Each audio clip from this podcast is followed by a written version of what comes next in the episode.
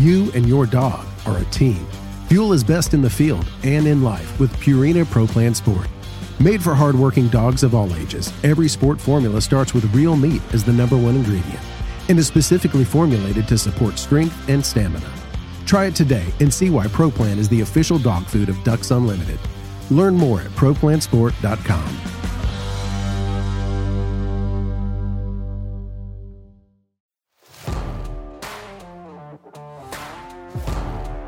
Welcome to the Ducks Unlimited podcast, the only podcast about all things waterfowl. From hunting insights to science-based discussions about ducks, geese, and issues affecting waterfowl and wetlands conservation in North America, we bring the resource to you. The D U Podcast with your host, Doctor Mike Brazier.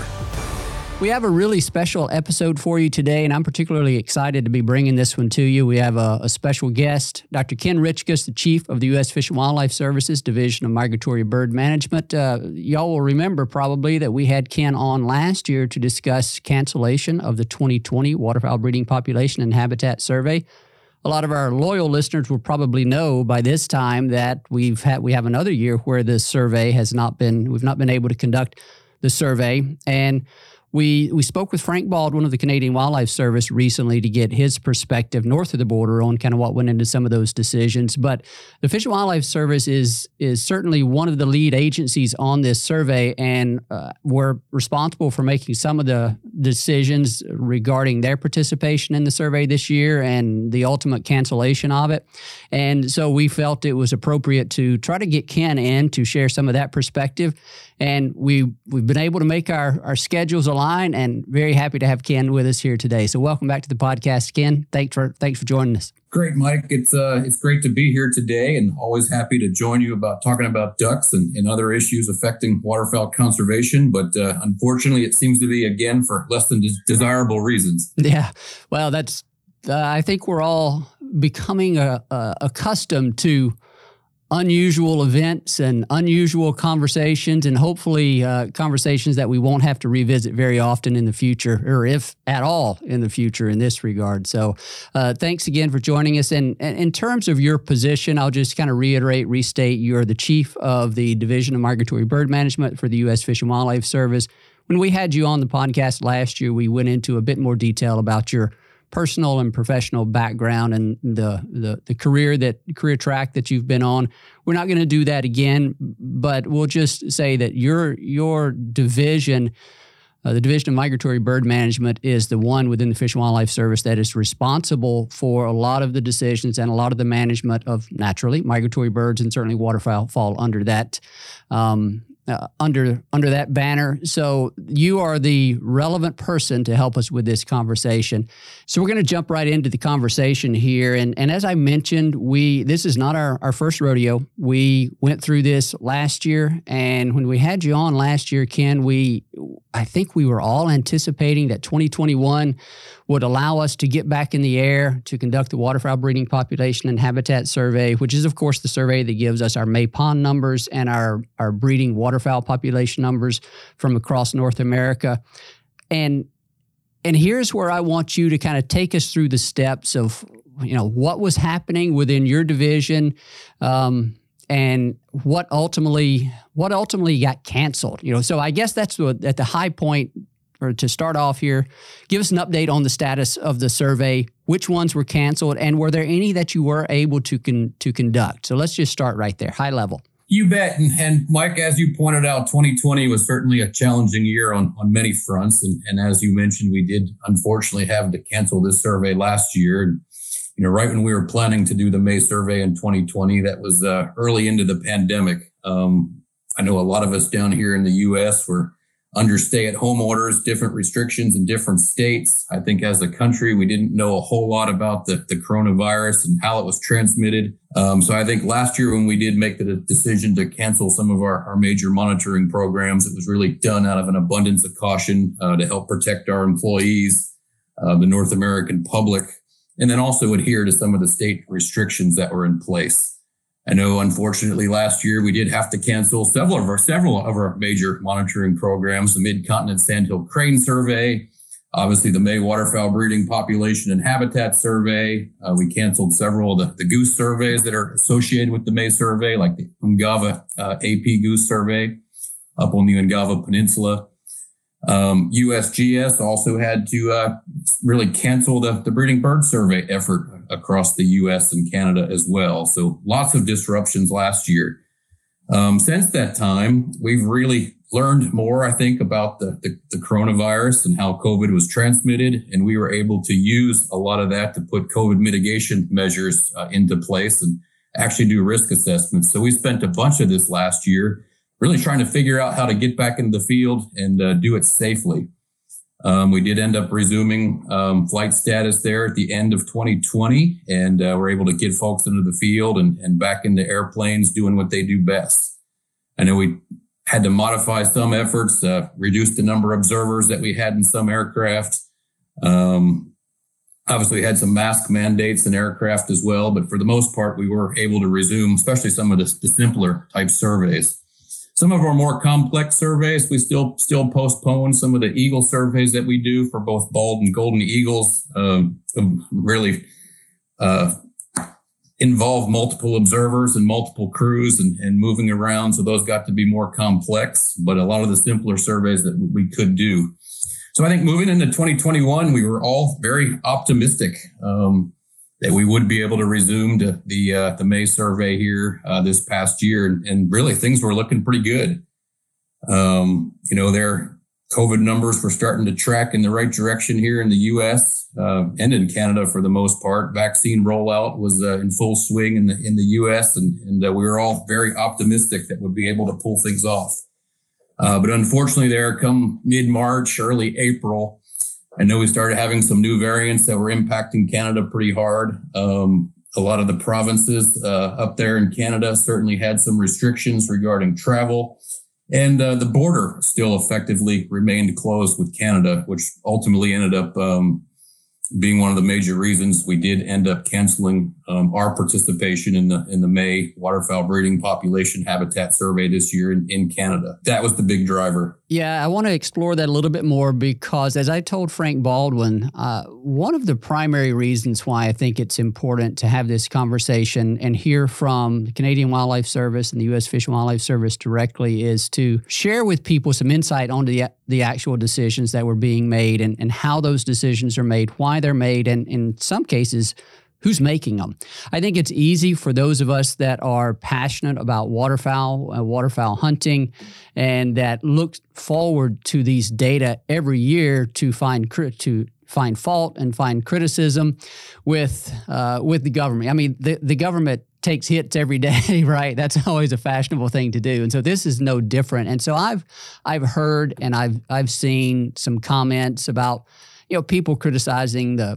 the Fish and Wildlife Service, Canadian Wildlife Service, about not being on their game and and sitting back. And it's it's unimaginable to think how they cannot be geared up in time to conduct this survey. You've had an entire year to think about it.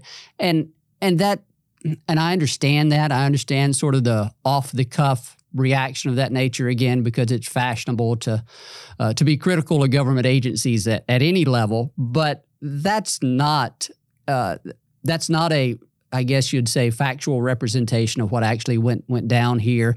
The uh, the agencies were gearing up to do the surveys, uh, and then then we had a, a resurgence of the virus in Canada, which which really caused. Uh, I mean, it threw a huge wrench into the logistics of how this survey has to be conducted. I, I think it's important for people to realize that U S Fish and Wildlife Service is the agency that provides the planes, they provide the pilots, they provide the observers, and you, you have to think about, you know, national sovereignty of airspace and those types of things. Uh, Ken, tell us how that works. You can't, you as in the Fish and Wildlife Service can't just hop in a plane and fly north of the border into the airspace of, of Canada and start counting the surveys, can you? Not at all. And uh, Mike, as you pointed out, really the, the May surveys every year really is a cooperative effort, uh, primarily between the U S Fish and Wildlife Service and the Canadian Wildlife Service. But uh, we also involve the participation of uh, um, a lot of the different states, as you mentioned, the Great Lakes states, and then California, Washington, and Oregon in the West.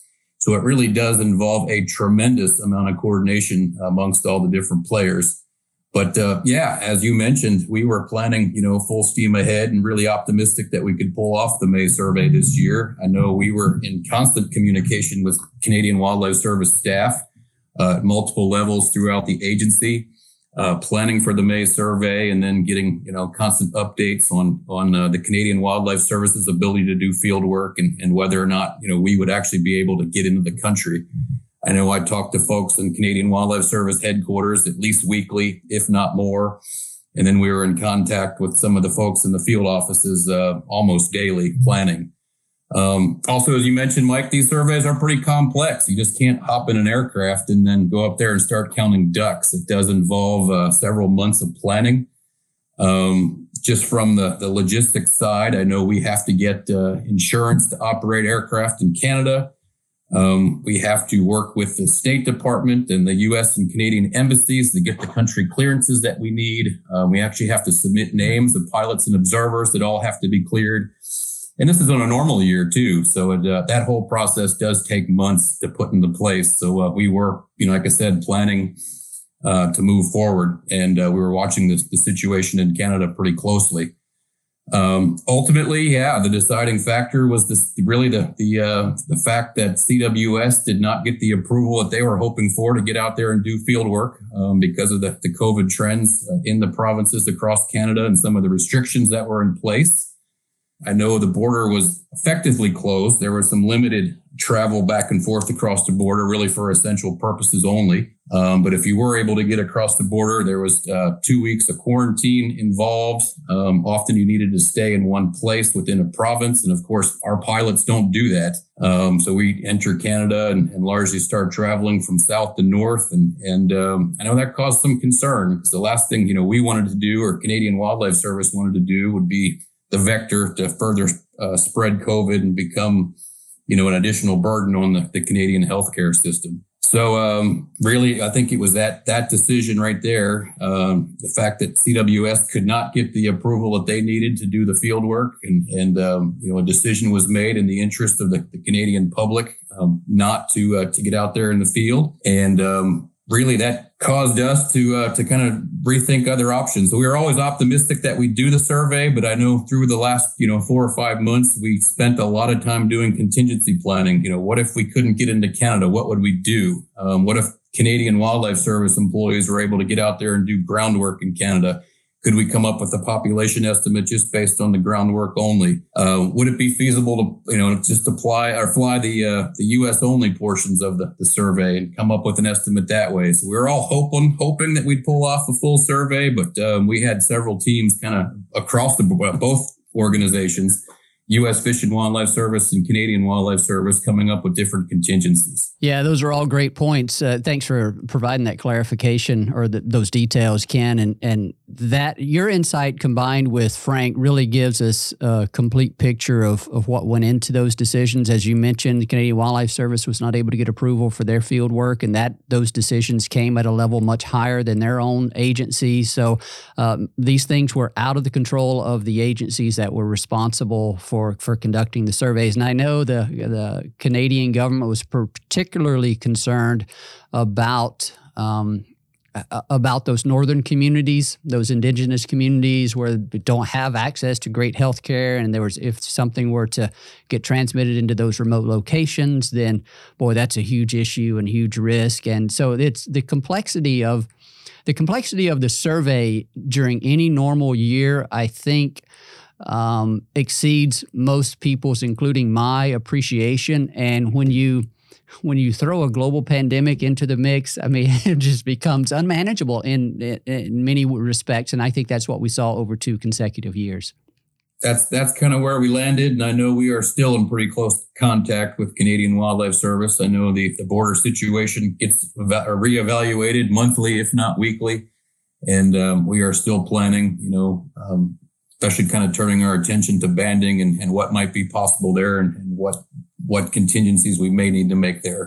In terms of contingency planning related to the survey, Ken, there was some discussion that I had heard about, um, well, could we do a U S prairie-only survey, uh, and would that be would we be able to get enough data from that? But uh, you know, from my my understanding, there was sort of a risk-reward kind of assessment there, and and ultimately, when you think about the risk that that that the uh, that these flights, that these surveys posed to biologists and observers and, and the pilots to begin with, and then coupled with the challenges that it would presented to um, presented for drawing conclusions at a continental level from just a small segment of that population, I think ultimately y'all just decided that wasn't going to be worth doing. Is can you elaborate a bit on that?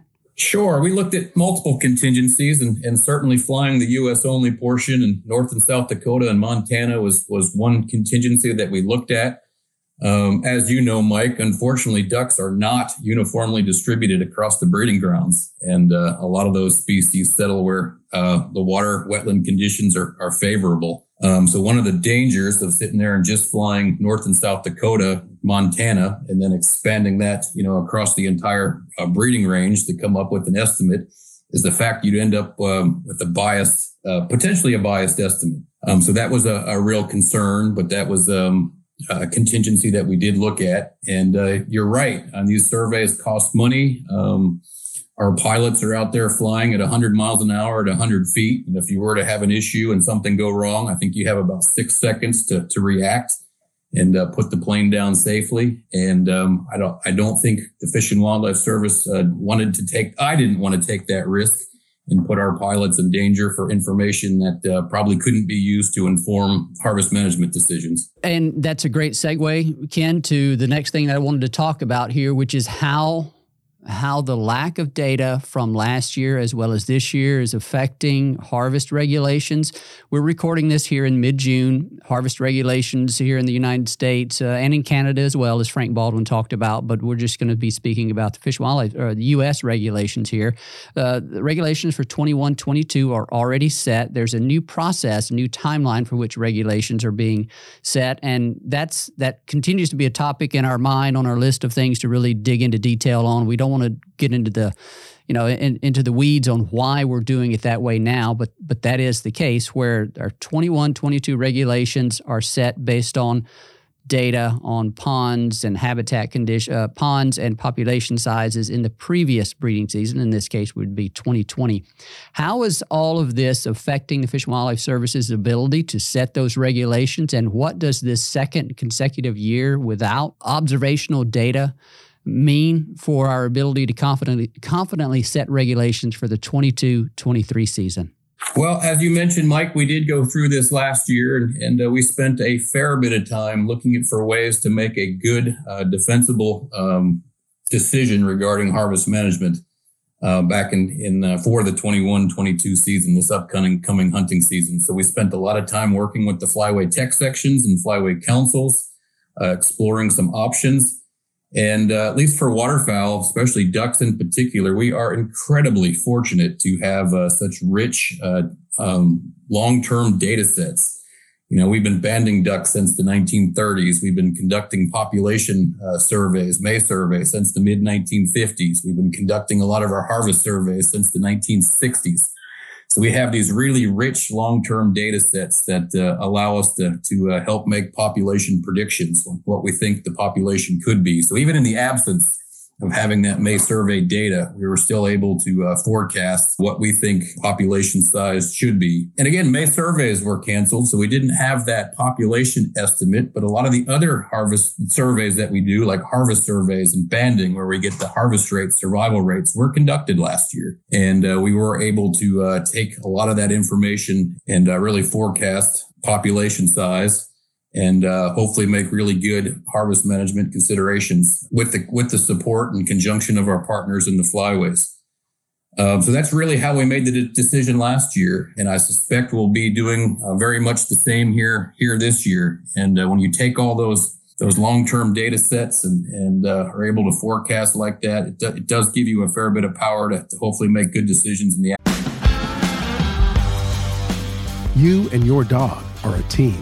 Fuel is best in the field and in life with Purina ProPlan Sport.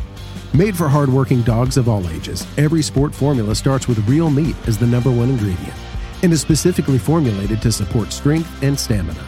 Try it today and see why ProPlan is the official dog food of Ducks Unlimited. Learn more at Pro Plan Sport dot com.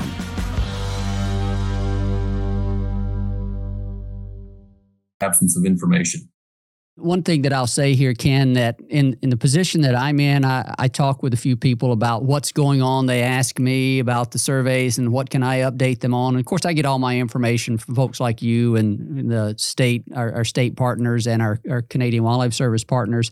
One of the questions that has come up rather persistently, and I know I know you've heard it, I know some of your staff have heard it. I've actually talked with them about it, and this is the idea of okay, well, we don't, we're not, be, we're not able to get up in the plains to uh, to conduct the surveys this year. Can we use remotely sensed data to estimate the number of ponds that are out there?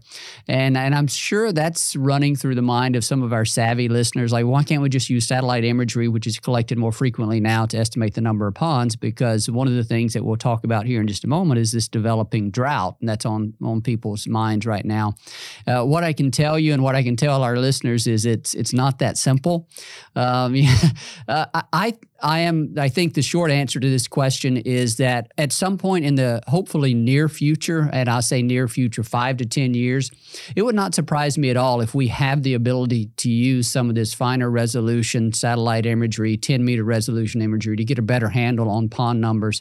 But that that resolution of data is still pretty new, and in order to use, even if we could do it this year, um, you would have to go back and develop some relationships between satellite-based data and your your uh, your observed pond data, and, and and it's just it's not that simple. That's usually my response to people when they ask me about it. I'm like, yeah, in theory, that's possible, and I think someday we will get there. And Ken, I know your shops, your people are thinking about that, but we're not there right now, and it's going to take a few years to do so.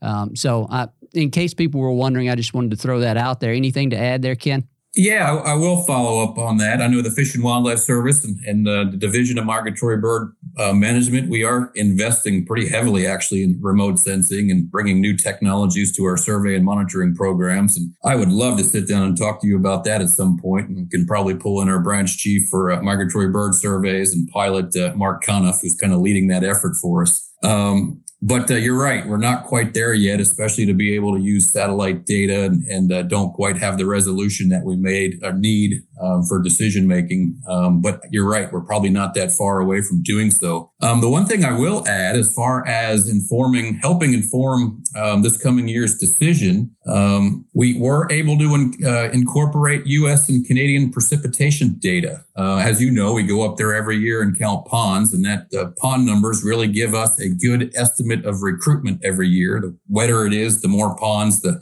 typically the more ducks that we have. And as you know, pond numbers uh, correlate fairly well with uh, precipitation data. So we were able to pull off um, quite a bit of the precipitation data across the U S and Canadian prairies and uh, plug that into our, our recruitment models. Um, so even in the absence of pond data, the the drought and the dryness of the Canadian prairies and potential impact on, on uh, production is still captured in that decision-making process. I want to come back to that drought question in just a moment. But first, uh, before I forget about it, we talked about cancellation of the surveys across most of what we call the traditional survey area. That's the prairie region. That's the Western Boreal Forest of Canada. That's the Eastern Boreal Forest of Canada. All of those surveys were canceled. But what about surveys in Alaska? Alaska is the sovereign property of the United States. We don't have to necessarily get foreign permission to conduct surveys there. What can you tell us about whether surveys were conducted in Alaska? So we did actually conduct surveys in Alaska this year. And, and again, I know that took a lot of planning and logistics as well, but that is, as you know, a U S state. Um, we did not need any any foreign permission to, uh, to get up there and fly, but uh, there were a lot of considerations up there, especially in some of the indigenous areas, um, just like in northern Canada where they have limited health care. Uh, we have that same situation that exists across uh, much of Alaska. So we're very cognizant of that in our decision making.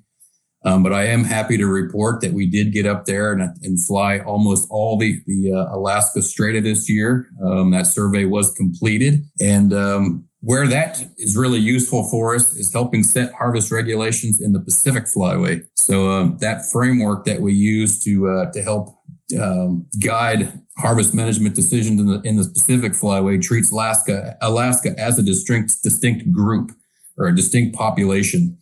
So that's combined with information from um, uh, state data, California, Washington, and Oregon, to help inform harvest regulations for the Pacific Flyway. So we're having to do some estimation for um, the states that were not flown this last year, but we do have uh, true observable data from Alaska. So that was one benefit. It should give us a little insight as to what's going on with some of these species. What we're seeing with regard to the resumption of surveys, uh, waterfowl surveys across the U S and Canada is is not unlike what we're seeing with the gradual uh, easing of, of travel and COVID restrictions across North America as well, right? It's like we're slowly getting back a few pieces of data here and there. There were some states here in the, around the, in the Great Lakes region that were able to conduct their breeding population surveys. North Dakota, again, conducted theirs. I'm not sure on the status of any breeding population surveys from the northeastern U S states, um, if, if if any of those were conducted. But uh, as you mentioned, I think one of the states out west uh, was able to conduct their survey. I'm, I could be wrong on that. But anyway, we're starting to get back a few pieces of data. Hopefully next year is going to be a full resumption of all of those activities. Getting back to the drought here, Ken, uh, as, as you mentioned and as others have heard us talk about on several episodes, it is developing, has been developing for over a year uh, across much of the prairies, the Canadian and U S prairies. Mike Zamansky gave us an excellent update on what they saw with uh, in, in North Dakota, dramatic historic decline in the number of ponds from one year, from last year to this year. And we're going to be talking with Pat Kehoe here shortly about uh, sort of a, a a windshield assessment of, of pond conditions across the Canadian prairies. How is the drought um, factoring into your into your mind or into your into the process for setting regulations for next year? Because the drought that we're seeing right now is going to be affecting regulations for the twenty-two twenty-three season. What's uh, how's that playing in your mind and into the process right now? Oh, it always causes me some concern, and it's always hard to see the Canadian prairies or U S prairies, you know, go dry like that. But that is part of the natural cycle, and, and really what makes those uh, wetlands so dynamic. And uh, you know, wetlands are wet uh, duck numbers, uh, duck populations are really able to respond in kind when the when the wetland numbers are are right. So uh, as, as much as it's difficult to see, it is part of that natural cyclic process that uh, we're accustomed to up there. Uh, but how it affects harvest management, um, you know, as I mentioned there before, we are incorporating some of that uh, precipitation data into our, our recruitment models. So it really should be captured through that adaptive harvest management process, and that drought should factor into expected production and recruitment this year. And And uh, seasons should be addressed, you know, adjusted accordingly. So I don't want to speculate too much on what the drought's going to mean for the twenty-two twenty-three hunting seasons, but um, let's kind of let the process play out, see how the adaptive harvest management models update, and we should have uh, we should have that information available um, late July, early August, and then we will certainly have some really good discussions with our flyway partners on how to proceed there, uh, given that technical rec- recommendation. And then, as you know, Mike, often uh, the next step there is to uh, have that discussion with the Service Regulations Committee and then make formal recommendations that will ultimately get codified in, in the regulations. Um, so that's kind of where we stand. Uh, you know, while the drought certainly causes me concern, but uh, I think we're pretty early in the process for setting the twenty-two twenty-three regulations, and and uh, we'll be guided, hopefully, by a lot of the data that will become available uh, here over the next uh, few months. Fair enough. I, I won't make you speculate on on what on what ifs and, and why fors and that type of thing just yet. That's uh, as you've mentioned numerous times. We we set uh, y'all set harvest regulations based on based on data in a very structured, informed manner, and and uh, I hope we can all appreciate that. We're We all lament the lack of data uh, right now, but uh, uh, but yeah, uh, fair enough. I won't ask you to speculate too much on what will or what you think will, won't happen, but we will. Uh, would you be willing to come back on with us later this year or early next year to give us a, a summary of, of how all that played out? Absolutely. Always always willing to talk about uh, where we're at and how we make decisions and, and uh, why we make the decisions that we do. So. moving on here to a couple of other issues, Ken, I, I did want to talk briefly about any type of other activities that may have been affected this year, like summer banding. Uh, we talked with, with Frank Baldwin about how the Canadian Wildlife Service's restrictions on field activity are affecting their ability to get up into the Arctic. There will be very limited Arctic goose banding this year, but they do they are hopeful that they will be able to band ducks uh, later this summer. And so I wanted to get Uh, Fish and Wildlife Service's take on that as well. What type of activities are being planned in terms of uh, summer banding effort for, for ducks? Yeah, um, banding is is uh, also very much like May surveys, where we need to plan uh, several months in advance to get our crews north of the forty-ninth parallel and, and up there in Canada. So again, we're kind of hoping for the best, and we're hoping that we'll be able to get our crews up there, but um, the jury is, is still out on that one. I know we're talking daily with uh, some of the folks in C W S, uh, working on some contingency plans like we did last year, um, watching the, the border status pretty closely. I know that's kind of being um, reviewed or updated on a, on a monthly basis. We're all hoping that uh, COVID numbers in Canada and the U S continue to trend in the right direction, and, and um, we see more uh, freedoms when it comes to, or more liberties when it, we, it comes to things opening back up. So that, that's where we're at. Um, still don't have a final word on whether or not we'll be able to get U S crews uh, across the border, but that's what we're planning for. And that will likely be a, a game time decision coming up sometime, you know, next month. Um, so we'll certainly see where, where we land with that one. But if, if we can't get up there and band, and, and uh, I'm hopeful that C W S will be able to get back out in the field and, and run some banding stations, and then we will we will uh, mobilize our crews uh, here in the U S uh, to hopefully continue to get the, the the critical banding information that we need. One final question here for you, Ken, and, and I just want to make sure we ask this and, and let you respond directly.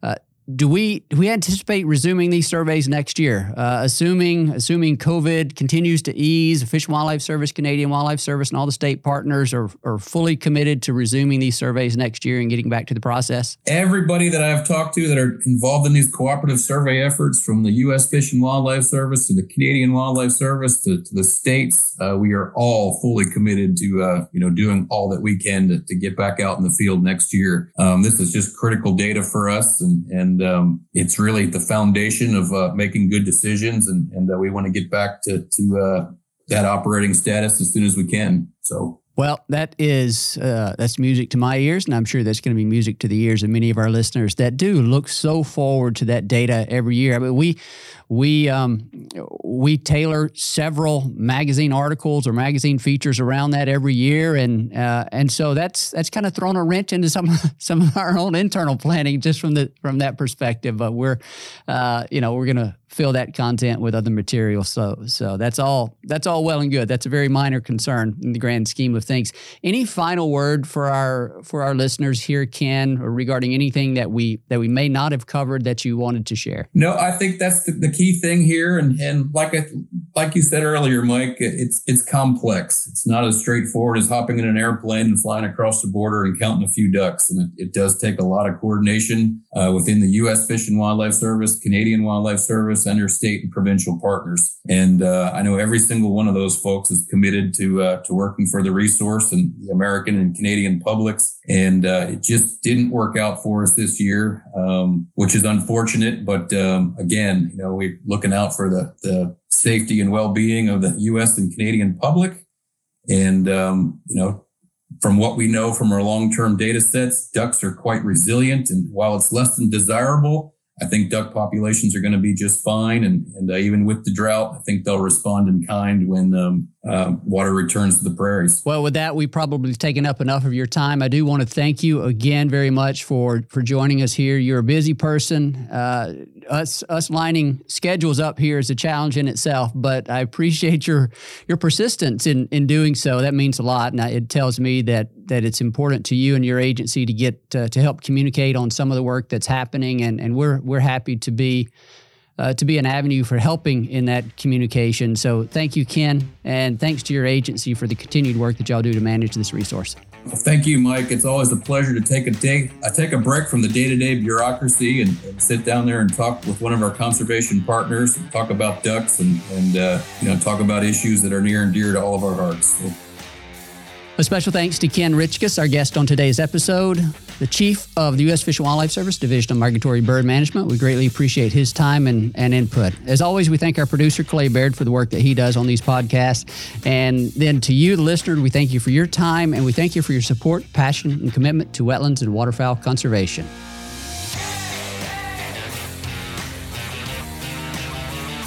Thank you for listening to this episode of the D U Podcast.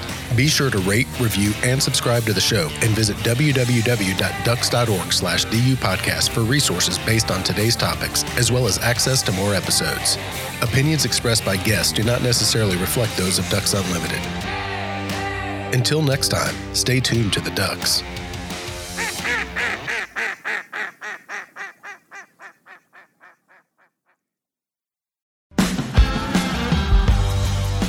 You and your dog are a team. Fuel is best in the field and in life with Purina ProPlan Sport. Made for hardworking dogs of all ages, every sport formula starts with real meat as the number one ingredient and is specifically formulated to support strength and stamina. Try it today and see why ProPlan is the official dog food of Ducks Unlimited. Learn more at pro plan sport dot com.